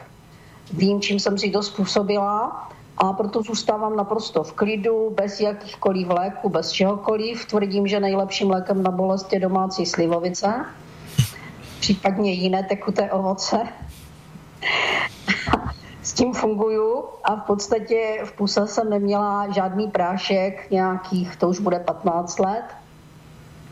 To bez jakéhokoliv prášku dokážu úplně v pohodě fungovat a když se mi něco odehraje, tak to dokážu velmi rychle přestat, protože vím, čím to bylo způsobeno, vím, jak to vlastně probíhá, takže jsem v klidu a tím pádem prostě ten přístup k nemoci je úplně jiný v okamžiku, kdy člověk pochopí pravidla zásady psychosomatiky, pochopí pravidla nemoci, jak to funguje. Uh, to, ty to, to, emoce to, prožívá ano, a všem prožívá je jinak. Jo? toto mi pripomenulo, uh, keď človek teda čokoľvek číta na internete, tak nevie, či tomu má veriť, tak možno, že je to aj vymyslený príbeh, ale, ale z, z, zdá sa mi to ako také symptomatické, teda bolo to na nejakom no-name internetovom serveri vypoveď nejakého údajne indianského náčelníka z nejakého kmeňa, ktorý tvrdil, Možno, že to bolo vymyslené, ale nevadí. Akože pre mňa je to zaujímavé tvrdenie, že keby prišiel onkolog e, z toho vyspelého sveta do nášho kmeňa a povedal by niekomu, že ty máš rakovinu, tak ten Indian by na tú rakovinu nezomrel, pretože on nevedel, že na to sa má zomrieť, pretože v tom kmeni nie je to povedomie, že Ježiš Mária rakovina. Teraz no, to je katastrofa, koniec života, zomiera sa, možno, že to prežijeme. Áno, áno. Já jsem pracovala s člověkem, který měl rakovinu plic, řekli, že má půl roku života. My jsme spolu začali pracovat, on pochopil, tam byl spouštěčem strach, on byl takový bojovník za lidská práva, takže taková Marie Terezie, takže tam byla obava o život. Takže on jako, a když pochopil, eh, toho strachu se zbavil, takže začal se mi zlepšovat, zlepšovat. A po tom půl roce najednou tam se stalo něco, že on se najednou začal zhoršovat. A já si říkám, doprčit, co je, ten strach už tam není. A on se najednou, po tom půl roce, kdy, který mu řekli ti lékaři ten limit, jakoby, tak on se postavil do emocí bezmoci, bez naděje. Jo, a začal tam, začali tam fungovat v podstatě trošku jiný orgány, které na to začaly reagovat, takže se tam spustilo něco trošku jiného. A on na to ve finále opravdu umřel, protože se nechal dál medicínsky léčit a nepochopil ty zásady a principy, takže ve finále po nějakých třech, čtyřech měsících nakonec opravdu umřel. Protože se tam spustilo, to Ježíš Maria, já mám půl roku, spustila se tam lítost, spustilo se to, spustily se tam další emoce. Jo, to je přesně o tom, já vím, že já umírat nemusím, takže já když dostanu z pojišťovny takový ty pozdravy na vyšetření, tak se tomu usměju, hodím to do koše a žiju v pohodě dál. Jo, takový ty řeči Ježíš Maria a musíš na prevenci a musíš, já nevím co. Já nemusím, protože já vím, jak to funguje a tím pádem vím, že ano, může se mě to chytnout a vím, co s tím, takže jsem naprosto v klidu a nějak mě to, nějak mě to nebere takovéhle nemoci. A máte pravdu v tom, že vlastně, když někdo přijde a teď se řekne rakovina, tak se na něj sesypou příbuzní a tvrdím, že to je společenská nemoc, protože se na něj sesypou příbuzní a ti příbuzní mají všichni samozřejmě milion rád A všichni toho člověka místo, aby ho nechali v klidu, aby prostě popřemýšlel o tom, co se vlastně odehrává a vypořádal si ty situace, tak v něm zbudí ještě další strach a obavy a spoustu dalších emocí a mají miliony, říkám, různých rád, co všechno zabírá, nezabírá a podobně. A říkám, místo, aby toho člověka nechali v klidu, tak ho ještě nutí neustále vlastně něco dělat. Dělat v uvozovkách, něco užívat. Mm-hmm. Uh, máte aj, spomínali ste prípad toho pána, ktorý teda bohužiaľ nakoniec zomrel. Uh, uh, máte aj prípady... Máte aj prípad onkologických pacientov, ktorí teda prežili vďaka tomu, že... Je hodně. Třeba jedna, jedna klientka, ta přišla taky s rakovinou plic, přišla s tím, že jí řekli, že má půl roku života a to přišla vlastně tři měsíce potom. Takže vlastně už měla mít tři měsíce života. A oni jí řekli, ať si udělá vlastně jakoby závěť a vypořádal si všechny tyhle ty věci. Ona když přišla, tak to byla hromada strachu. Ona měla původně rako, rakovinu štítné žlázy, kterou jí odoperovali a z toho se vyvinula obava o život, vyvinula se rakovina plic, neboli nová, nová emoce samozřejmě. No a uh, když ta holčina pochopila, pochopila, že nemusí zemřít, tak se uh, rozhodla, zbavila se toho strachu a já teď přemýšlím, kolik to bude let. To bude už nějakých 9-10 let a ona tam pořád žije. Mm-hmm. Ona neposlechla. A takových případů znám víc, jo, co opravdu jakoby přežili, co žijou úplně v pohodě. Ono eh, medicínskou léčbu přežije, pokud je ten člověk jinak docela v pohodě, a přežije to, pokud se vlastně už s tou emocí, která to spustila, vypořádal. Jo, umírají lidi, kteří mají pocit, že je sice léčí, ovšem oni se nevypořádali s tou původní emocí, která to spustila dokud nedojde k zastavení té emoce, tak se ten člověk neuzdraví. Mm-hmm. Má šanci. A pokud už k, ní do, už k tomu došlo, že třeba objevili v těle nádor, který byl, já nevím, zapouzdřený, tak ten člověk už to měl za sebou, tak takovýhle člověk, pokud si tam nespustí ten strach o život a nespustí si tam něco jiného, tak má šanci přežít.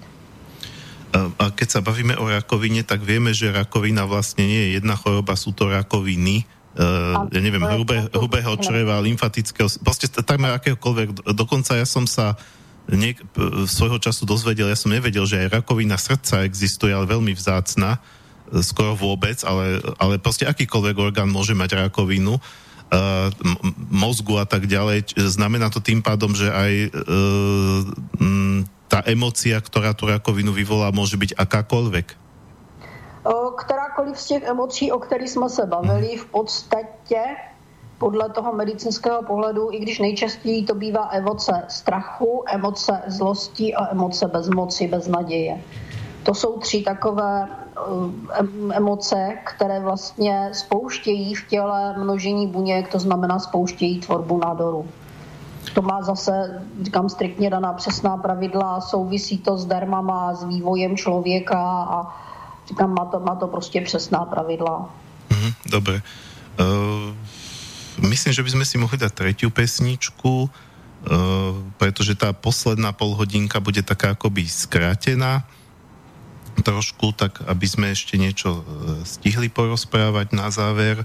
Uh, tretia skladba bude uh, od uh, americkej interpretky Lori Anderson, tiež je to hodne avantgardná uh, pani. Uh, už aj svojim výzorom, a nie to ešte svojim spevom, ale snažil som sa vybrať niečo, čo nie je čistá kakofónia, aby som tu nevyplášil poslucháčov.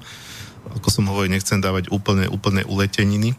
Skladba sa volá Sharky's Day, alebo Sharkyho deň a po nej budeme pokračovať. Počúvate Slobodný vysielač. No, takže bohužiaľ nás tá technika zrádza čím ďalej viac, tak neviem, či vôbec dáme potom tú poslednú skladbu, nejako nám to nezobralo. Takže pokračujeme bez pesničky. Uh, s tým, že teda predpokladám, že aspoň tá posledná sa spustí. Ja vám nejakou pustím, kdybyste chtěli. Viete, no to sú, to sú akože zase z, z jednej strany ja rád spolupracujem, ja som tu teda len ako externý moderátor, akože nechcem príliš to akože ohovárať toto rádio, pretože je to jediné rádio, ktoré poznám, kde sa dajú naozaj otvorene hovoriť o mnohých témach, ktoré v slovenskom rozhlase alebo v Rádiu Express alebo v akomkoľvek inom rádiu nemôžete hovoriť, ale tým, že je to takéto menšinové rádio, tak má nízky rozpočet, má, má nejaký, nejaké demo softvery na miesto normálnych softverov, tak a potom vidíte, že uh, posluchači, čo pravidelne počúvajú, vedia, že už sa, už sa stali takéto prípady, že pesničku nechytilo, tak sme išli bez nej a podobne. No ale zase uh, myslím si, že to chápu. Z druhej strany my sme také ako pohodové rádio, že na nič sa nehráme, zlyhala nám technika, otvorene to povieme, nebudeme sa vyhovárať. No, uh, tak uh, dobre, ideme ďalej. Uh, posledná skladba... Je to tak, že rádio nechce písničky, že nás chce poslouchat. Áno, možno, že sa to tak... Ma... Aj vidíte, vy máte ten konštruktívny prístup, pozitívny, že, že, že, sa, že to tam niekde z hora zariadili, aby sme viac stihli povedať. Presne tak, áno. Nejaké písničky nechtějí. No, dobre. A, ako nie je problém, lebo táto relácia je hlavne o tom slo, e, slove, tie pesničky sú tam hlavne preto, aby sme si aj trošku vydýchli, možno aj posluchači trošku, nie, nie, nie sú v podstate nevyhnutné. Um, horšie by bolo, keby, keby to naše spojenie padlo. Uh, takže uh, teraz trošku sa musím ako zase nastaviť, že čo som to vlastne čo som to chcel. Chcel, chcel. Aha, áno, áno, áno, už to, to mám. Ja som si to aj poznal, ja, ja si to aj tak robím poznámky počas toho, ako rozprávate. Uh, takáto vec uh, ma pri tej rakovine napadla, ale teraz, teraz nie len ako, že s ohľadom na rakovinu, ale akúkoľvek ťažkú chorobu. Uh, funguje tento, tento princíp psychosomatiky, teda uvedomenia si, uh, uvedomenia si príčin tej choroby a keď teda človek zmení to správanie, zmení zmení to svoje prežívanie, ten svoj postoj. Um, funguje to aj v takých tých už, um, ako sa hovorí odborne, terminálnych štádiách choroby, keď už tá klasická medicína povie, že to už sa dá len na paliatívnu liečbu, to už len ako na dožitie.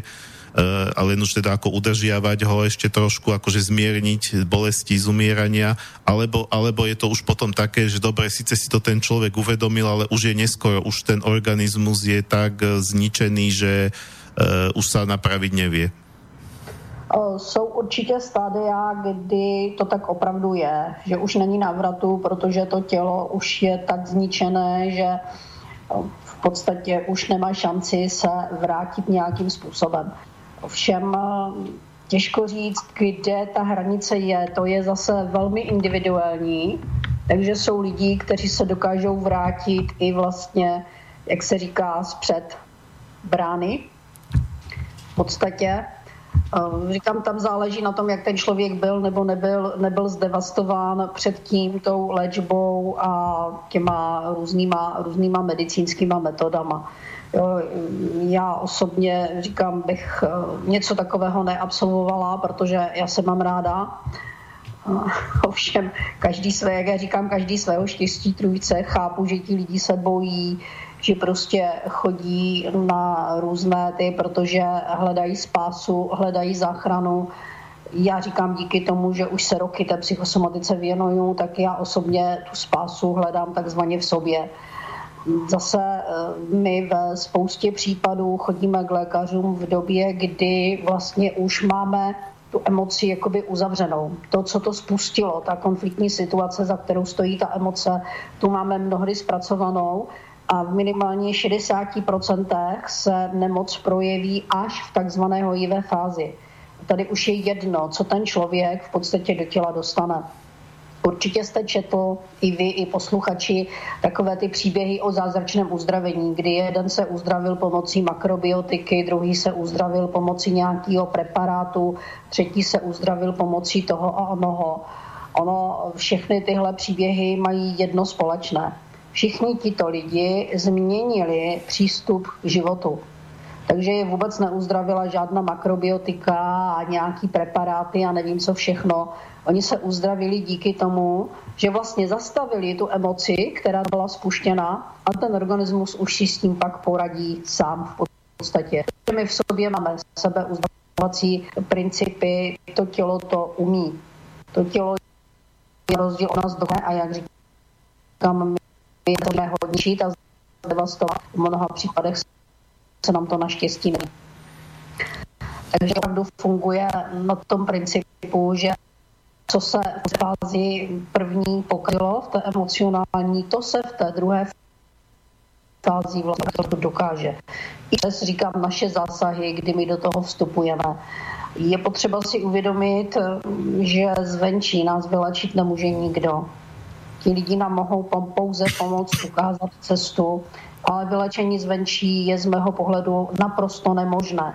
To je opravdu o tom, že když se ten člověk urovná tu hlavu, tak to tělo vydá, nebo ten mozek vydá příkaz tomu tělu a to tělo se dokáže samo uklidit. Takže mm, říkám, je na rozhodnutí každém z nás, jestli dáme ten svůj život do rukou někomu jinému a necháme o něj rozhodovat někoho jiného, nebo budeme přemýšlet o tom, co se vlastně v nás odehrává a začneme fungovat my sami. V tom je ten, v tom je ten rozdíl. Ta cesta je v mnoha případech, říkám, důležité je, jestli ten člověk má vypořádáno to, co to vlastně spoustilo. V okamžiku, když ano, je cesta zpátky. V okamžiku, když ne, není cesty zpátky. Uh, ja ešte, kým položím ďalšiu otázku, keďže teda tá uh, pesnička nebola, ja vždy po pesničke hovorím kontakty, tak ich poviem ešte teraz, posledný krát. Ešte sme, máme teda pred sebou necelú, necelú už uh, pol hodinu, ale stále sme na jej začiatku, takže ešte je tu možnosť zapojiť sa prípadnými otázkami tým, že sme také malé rádio, tak sú aj také relácie, že otázky nie sú, ale zase um, dá sa to po, počúvať aj z archívu a väčšina ľudí to počúva z archívu, teda nie takto, ako keď sme teraz naživo. Takže 0950724963 alebo studiozavináč slobodnyvysielac.sk a e, teraz ma v zapätí napadlo, že, že ak vy, aj vy chcete povedať nejaký kontakt na vás, ak chcete, že kde by prípadne tí ľudia, ktorí to budú počúvať z archívu a chceli by sa vás niečo opýtať, by sa na vás mohli kontaktovať. E, veškeré kontakty najdou na webovkách www.tonie.sk Dobre. SK? Máte Slovensku? Áno, SK. Dobre. Uh, Ona existuje i česká, ale tahle je vyloženě slovenská pro slovenské posluchače. Mhm. Existuje i www.tonie.cz, ale je i slovenská, takže máme, máme i slovenský překlad. Tonia, hej? To nie, je to, zkrát, je to z mého křestního jména, z Antonie je škrtnutý An. Aha, jasné, jasné. To vysvětloval, že to An znamená světlo, hm. takže mi hezky přeložil to moje jméno, Antonie mi přeložil jako to nie, jako to ne a an, světlo při náhledu do toho, tak to bylo takový hezký. Dobre, to je milé. Uh, dobre, uh, pokiaľ nie sú otázky od poslucháčov, v podstate nevadí, ja, ja sa mám čo pýtať, uh, takže Uh, chcel som sa spýtať ešte takúto vec. Uh, uh, tiež som sa s tým stretol veľakrát uh, v rámci, v rámci uh, tvrdení uh, ľudí, ktorí sa zaoberajú rôznymi metódami uh, ozdravnými, že keď je chore, lebo zatiaľ sme sa to bavili vlastne o chorobách dospelých, ale že keď je chore dieťa, tak častokrát je chore vlastne preto, že problém je s rodičmi. Napríklad nedávno som tu mal jedného pána homeopata, ktorý tvrdil, že e, keď za ním prídu rodičia chorého dieťaťa, tak on vôbec nerieši to dieťa, ale rieši tých rodičov. Že to dieťa vlastne tou svojou chorobou niečo, niečo zrkadlí tým rodičom. Neviem, ako to beriete vy v rámci psychosomatiky, či teda keď je chore dieťa, riešite jeho emócie, len ako nezávislé od tých rodičov, alebo treba tam riešiť aj ich? Ono, rodina samozřejmě hraje roli. Ovšem postavit toho, že dítě jenom je v rodině, to znamená, že zároveň říkám, že to dítě je debil, který nemá vlastní emoce. Mm-hmm. Pardon, že jsem to řekla tak natvrdo. Mm-hmm. Jo? E, to je to, co já říkám od malička, že, od začátku, že od malička ty děti mají svoje vlastní emoce A vůbec nemusí jít o rodinu, to dítě může reagovat na spolužáky ve škole, ve školce. To dítě může reagovat na, to už je sice rodina, na babičku, na dědu, na kohokoliv jiného. Vůbec v tom ti rodiče nemusí být, ti rodiče v tom můžou být naprosto nevinně. Takže ano, je sice dobré podiskutovat s rodiči, protože rodiče samozřejmě dávají tomu dítěti vzor chování, Ovšem taky je dobré se s těma dětma, si s těma dětma povykládat, jo? protože často se stává, že děti reagují na své sourozence a ti rodiče o tom nemají ani páru, protože ty děti jim to ani neřeknou. A já tvrdím, že existuje syndrom nejstaršího sourozence, syndrom prostředního sourozence a syndrom nejmladšího sourozence.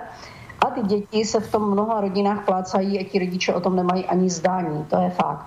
Ovšem to jsou emoce těch dětí. Takže je třeba pracovat i s těmi dětmi jako takovými. A říkám, nestavět je do role nějakých prostě jenom zrkadel rodičů a podobně. Ty děti opravdu si vytvářejí svoji osobnost.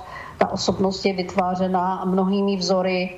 Samozřejmě oni si vyberou toho jednoho z rodičů, pokud ho mají, všem vybírají si i třeba babičku, dědu a různé, takže v různých situacích mohou reagovat naprosto různě, takže je to samostatná osobnost a říkat, že jsou jenom odrazem rodiny je z mého pohledu se sakra málo. Hmm, takže e, s děťmi se dá pracovat takisto jako s dospělými, e, učit ich za, e, zaobchádzať s tými ich emóciami? S dětma se pracuje daleko líp než s dospělýma, protože oni nemají ty předsudky a oni ještě nejsou tak zdeformovaní jak ti dospělí. Takže já jezdím třeba po školách a povídám si s dětma a ty děti jsou úžasné a třeba děti od mých studentů ti už chodí a já vím, že od čtyř let chodí od jedné paní dcera domů ze školky a přijde třeba a řekne, no dneska mám nádchu a mám to proto, že ona už ví, Jo? Ty, lidi, ty děti v tom úplně normálně žijí. Oni to prostě přijímají úplně perfektně. Já jsem teď nedávno sledovala vlastně záznam z přednášky, kterou jsem měla, nebo z besedy, kterou jsem měla s dětma v Trenčině v knihovně. A když ty děti se tam sami vyjadřovaly, že vlastně jsem je učila, jak mají pracovat s těma emocema a že je to baví, protože oni ví, co s tím. Eh, učím děti pojmenovávat spoustu věcí, které oni nedokážou pojmenovat. Ono taky vznikla pro děti knížka psychosomatická, kterou jsem napsala opět já, abyste se mě pak neptal, kdo je autorem. No. Jmenuje se Pohádkový tábor a je opravdu určená dětem zhruba od těch dvou a půl, tří let do 99 let věku, protože znám dospělí, kteří mají rádi pohádky. A to je formou pohádek popsaná právě psychosomatika, jsou tam popsané situace, je tam napsáno, jakým způsobem s tímto dítětem má pracovat, jak třeba když mu někdo leží v bříšku, jak si ho má vytáhnout a podobně. A co mám od těch lidí zpětnou vazbu, i od těch dětí, i od rodičů, tak opravdu ty děti, které, s kterými se čtou tyhle knihy, tak dokážou už i ty rodiče vychovávat, pokud ti rodiče chápou, protože ty děti to přijímají opravdu, je to pro ně přirozené prostě. Jo, jak nejsou zdeformovaní, tak je to pro ně naprosto přirozené, takže ty děti opravdu s tou knihou dokážou pracovat a oni po nějaké době dokážou říct, víš, a Františkovi se děje tohle, a Lence se děje tohle a mně se děje tohle. Oni se přestanou bát, oni si do té doby myslí, že oni jsou v tom jediní a že se jim to děje, protože jsou zlí. A teď, když já to v té knize pojmenuju, tak oni najednou zjistí, že to tak není a dokážou daleko otevřeněji hovořit i o svých emocích a o všem. Já jsem třeba měla studentku a říkala, vykládala mi příběh, kdy byla doma říká, byla jsem smutná, dcera přišla, prostě jsem brečela, něco se odehrálo, tak jsem brečela. Přišla dcera a říká mi, maminko, nebreč. A protože je to moje studentka, tak ty dceři říká, víš, já se teď potřebuju vybrečet. Takže prosím tě, jestli můžeš teď mě chvilinku nech, já se vybrečím a pak si spolu zase budeme hrát. Takže dítě to respektovalo, odešlo, maminka se vybrečela, za pár minut se vrátila, normálně si hráli a druhý den tohle děvče přišlo a říká, mami, je mi smutno, jdu se vybrečet. Odkráčela, za pět minut se vrátila zpátky, už si můžu hrát. Mm-hmm. Jo? A to je na tomto úžasné, že ty děti to přijímají takto. Děti jsou v tomto mnohem lepší, než jsou vlastně dospělí. Vy ste spomínali na začiatku, že ste sa to učili niekde v Kanade. Uh, môžem sa spýtať, vy máte ako klasické medicínske vzdelanie, alebo, alebo vôbec je podmienkou toho, aby niekto robil psychosomatiku, aby bol vyštudovaný lekár? Um, nemám klasické lékařské vzdělání. Um, vlastně jsem, i když jsem to studovala u lékařky, tu psychosomatiku, jako v podstatě takovou jenom, já řeknu zájmovou činnost, protože já jsem chtěla vědět, jak to všechno je, jak to všechno funguje. Uh, pak jsem k tomu přidala psychologii jako další rozměr, protože mě to zaujalo a svým způsobem mě k tomu donutili i okolnosti. Já jsem jinak líný tvor, takže mi vždycky někdo k něčemu donutí. Mě, mě i klienti donutili k psaní knih. Takže jsem si tak nějak k tomu dostala, protože jsem chtěla vědět, chtěla poznat a pak jsem se tomu začala věnovat. Samozřejmě zhruba anatomii, s anatomií taky pracujeme těla. Ovšem, co se týče psychosomatiky, není potřeba dopodrobna znát Eh, všechno, co se v tom těle odehrává. Ostatně, když vezmete klasického boďáka, tak on taky moc neví, co se v tom těle odehrává a jak to všechno funguje, proto si toho člověka rozporcovali na ty jednotlivé části, protože nebyli schopni to ani ti lékaři pojmout. Takže mě ty nemoci zajímají z trošku jiného hlediska, než vlastně stanovovat diagnózu. Už jenom proto, že já třeba vím, že to, co stanovuje eh, medicína jako diagnózy, tak jsou třeba dvě části téhož. Jo, například osteoporóza, artróza. To jsou dvě části úplně stejné emoce, kdy osteoporóza eh, neboli odvápnění kostí k ní dochází v době, kdy je člověk v té aktivní emoci. V okamžiku, kdy to v sobě vyřeší, tak ten organismus to upraví a upraví to principem zlomenin. Ten asi znáte, že vlastně mm princip, princip zlomenin znamená, že v tom místě, kde to tělo bylo poškozeno, se vytvoří silnější vrstva, aby už se to nestalo. Takhle tělo funguje. A takže ono při té osteoporoze ubere ten vápník, když se to vyřeší, tak ono ho tam přidá. Stane se to po druhý, tělo přidá ještě víc. Stane se to po třetí, tělo přidá ještě víc a máme z toho artristický výběžek. Neboli máme tam víc těch buněk, než bychom tam měli mít že to je celý princip. Medicínsky jsou to dvě nemoci. Z mého pohledu je to jedna emoce, která zatím stojí. Jeden konflikt. A znamená to ale potom, že vlastně tie prirodzené obranné reakcie organismu můžu vlastně způsobit problém? Ano, mohou. Pokud v nich se trváváme často, tak říkám, příroda nebo ten, kdo nás stvořil, to sice vymyslel dokonale, ovšem zapomněl na svobodnou vůli člověka a zapomněl na to, že my se v tom budeme hňácat neustále. Jo, je spousta lidí, kteří se neustále v něčem přehrabává a neustále něco vlastně řeší. To je třeba důvod i proč jsou daleko víc nemocná takzvaná domestikovaná zvířata. Protože my je vezmeme v mládí od uh, svých rodičů, oni se od nich nestačí nic naučit, dáme je do rodin a pak jsou odrazem svého pána, protože se učí od toho pána samozřejmě reagovat. Proto mají lidské nemoci. Mm. To je celý vtip. Uh, dobre, existuje tu uh, uh, aj takzvaná celostná medicína. U vás v Čechách je tým populárny pán Hnízdil, často vystupuje v médiách. Je táto celostná medicína niečo iné ako psychosomatika, lebo ten princíp vyzerá byť rovnaký? Oni, spousta lidí říká, že vlastně celostní princip znamená, že člověka berou jako celek a opět se dostaneme na ten začátek. V podstatě celostní medicína by měla odpovídat psychosomatice. E, z druhé strany spousta těch lidí právě jde tou cestou duše. A to je průšvih. A bohužel touto cestou se vydala spousta našich lékařů, a to si myslím, že není, není to pravé ořechové. Aha, že neriešia emócie, riešia dušu, to si sice neviem predstaviť ako konkrétne, že čo sa tam potom robí s tým pacientom, ale to asi ani vy neviete, keďže sa tým nezaoberáte. To já vím, protože já jsem tu oblast prostudovala, já jsem ji prošla, celou tuhle oblast. Proto říkám, že v mnoha případech, když se spolu bavíme, tak vím, o čem přesně hovoříte, tak jak třeba byla ta epigenetika a další. Mm-hmm. Já teď nechci být bonzák, no ale pro představu se můžete podívat na pořad České televize, který byl vysílaný 21. května v 9 večer. A tam jsou ty techniky právě popsané. To je právě ono. Když jako lékař řekne pacience, že má průjmy z toho, že má s prominutím poslaný život a pošle je na bublinkovou terapii, tak asi něco není v pořádku. A to je právě ta takzvaná psychosomatika v uvozovkách nebo ta celostní medicína. A to z mýho pohledu není dobře. Dobre, my máme teraz nejakých 5, 6, 7 minút posledných. Uh,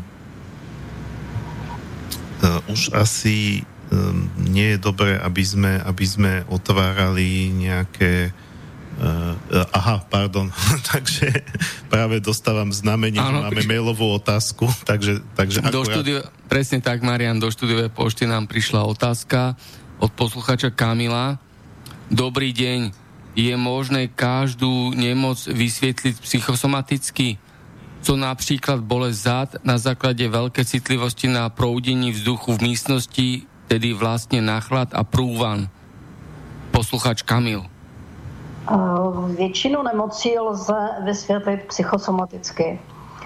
Jediné věci, které ne, to jsou toxicity a případně paraziti samozřejmě a některé úrazy, i když mnoha úrazům předchází právě porucha sebeúcty.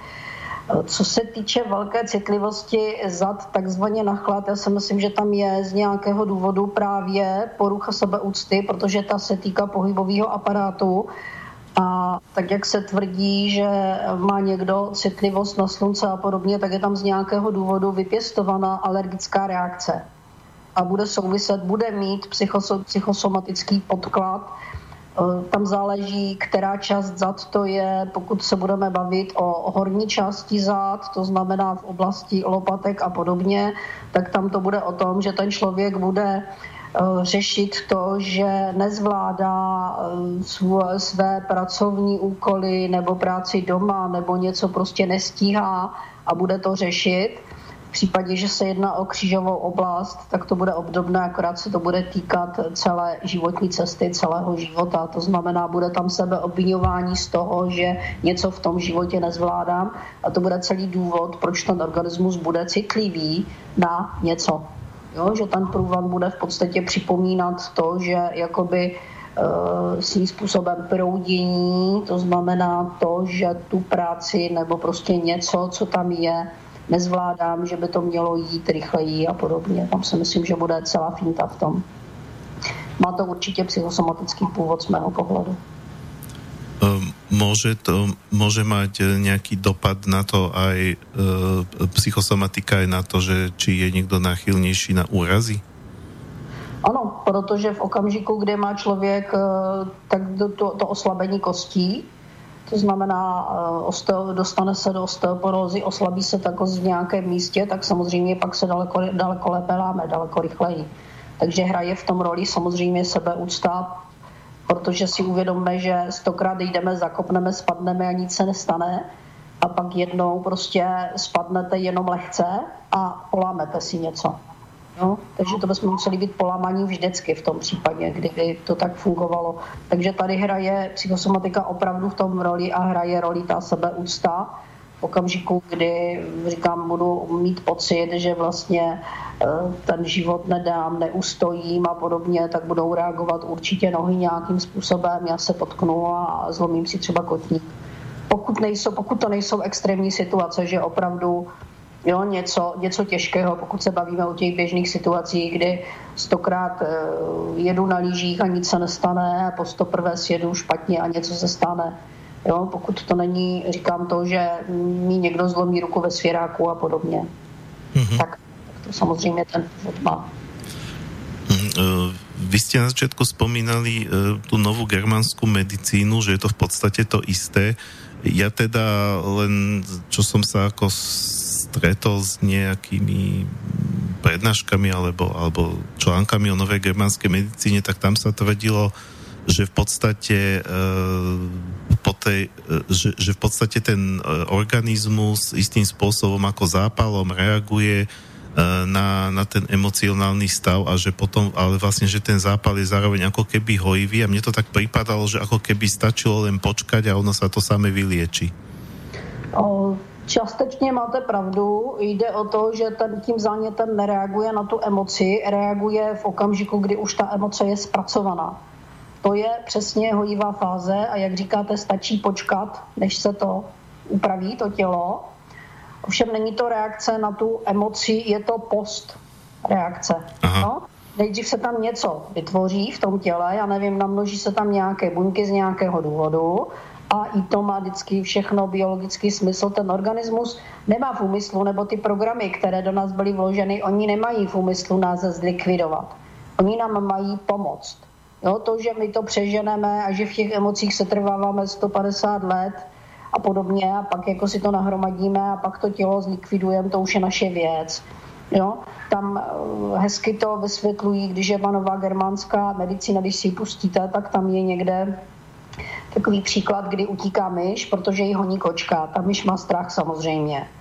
Ovšem ten strach má jenom chvíli, protože budí ta kočka chytne a sežere, anebo ta myš zdrhne. Jo, takže tam je to chvíli.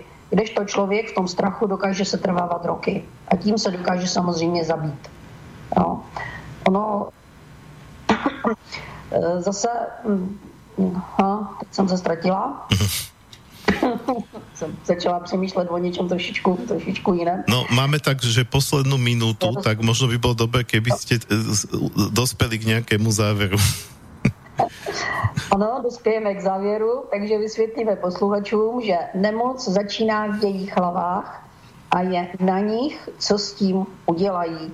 A nebo jestli se rozhodnou, že nastaví tu ruku a počkají na nasypání prášku a budou se léčit, léčit, léčit až do smrti, protože takhle se nevyléčí, anebo se rozhodnou, že svůj život mohou prožít relativně v pohodě a zdraví a začnou přistupovat ke svému životu trošku jinak.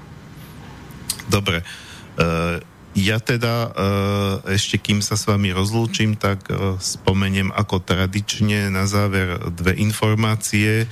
Uh, prvá o, o tom, že čo bude na budúce, takže na budúci piatok, opäť to z hodov okolností takto vyšlo, že, že to bude o zdraví.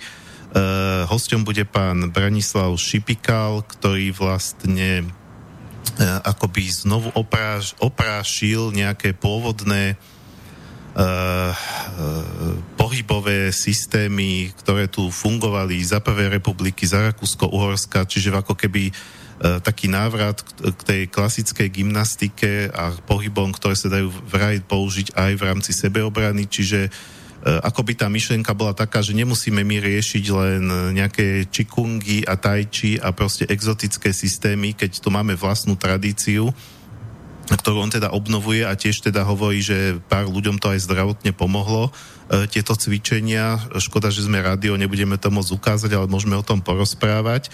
Takže to bude o týždeň v piatok. E, a druhá informácia, čo sa týka pesničky, ak teda pôjde, lebo už druhá, tretia sklamali, tak ak nepôjde, tak ešte budeme niečo rozprávať asi posledné. Či, či, už, či už teda ako vyzerá to, že nepôjde? Či, aha, poď, dobre, dobre, no, tak e, uvidíme. Tak to by mala byť teda, uh, ako začínali sme Dunajom a končiť by sme mali Ivou Bytovou, ktorá aj s Dunajom teda ako koncertovala občas. Uh, tiež zaujímavá interpretka, miestami ako dosť taká avantgardná. Ale tiež som sa snažil vybrať nie totálnu kakofóniu, ale niečo také celkom príjemné na počutie a tak na záver. E, takže Iva Bytová skladba sa volá e, Uspávanka, neviem prečo Uspávanka po slovensky, lebo Kolébavka by tuším mala byť, ale tak ona je Moravačka, ona vlastne nie je Češka. Takže Uh, to bude záverečná skladba a ja sa s vami týmto lúčim, želám krásny víkend, lúčim sa aj s, vani, s vami pani Křemieňová, bolo to veľmi zaujímavé a dúfam, že uh, ešte niekedy budete hostkou tejto relácie. Že zatiaľ do počutia a dúfam tiež. Dobre, a uh, lúči sa s vami aj Martin Bavolár. Ďakujem a prajem krásny, nádherný, úžasný víkend.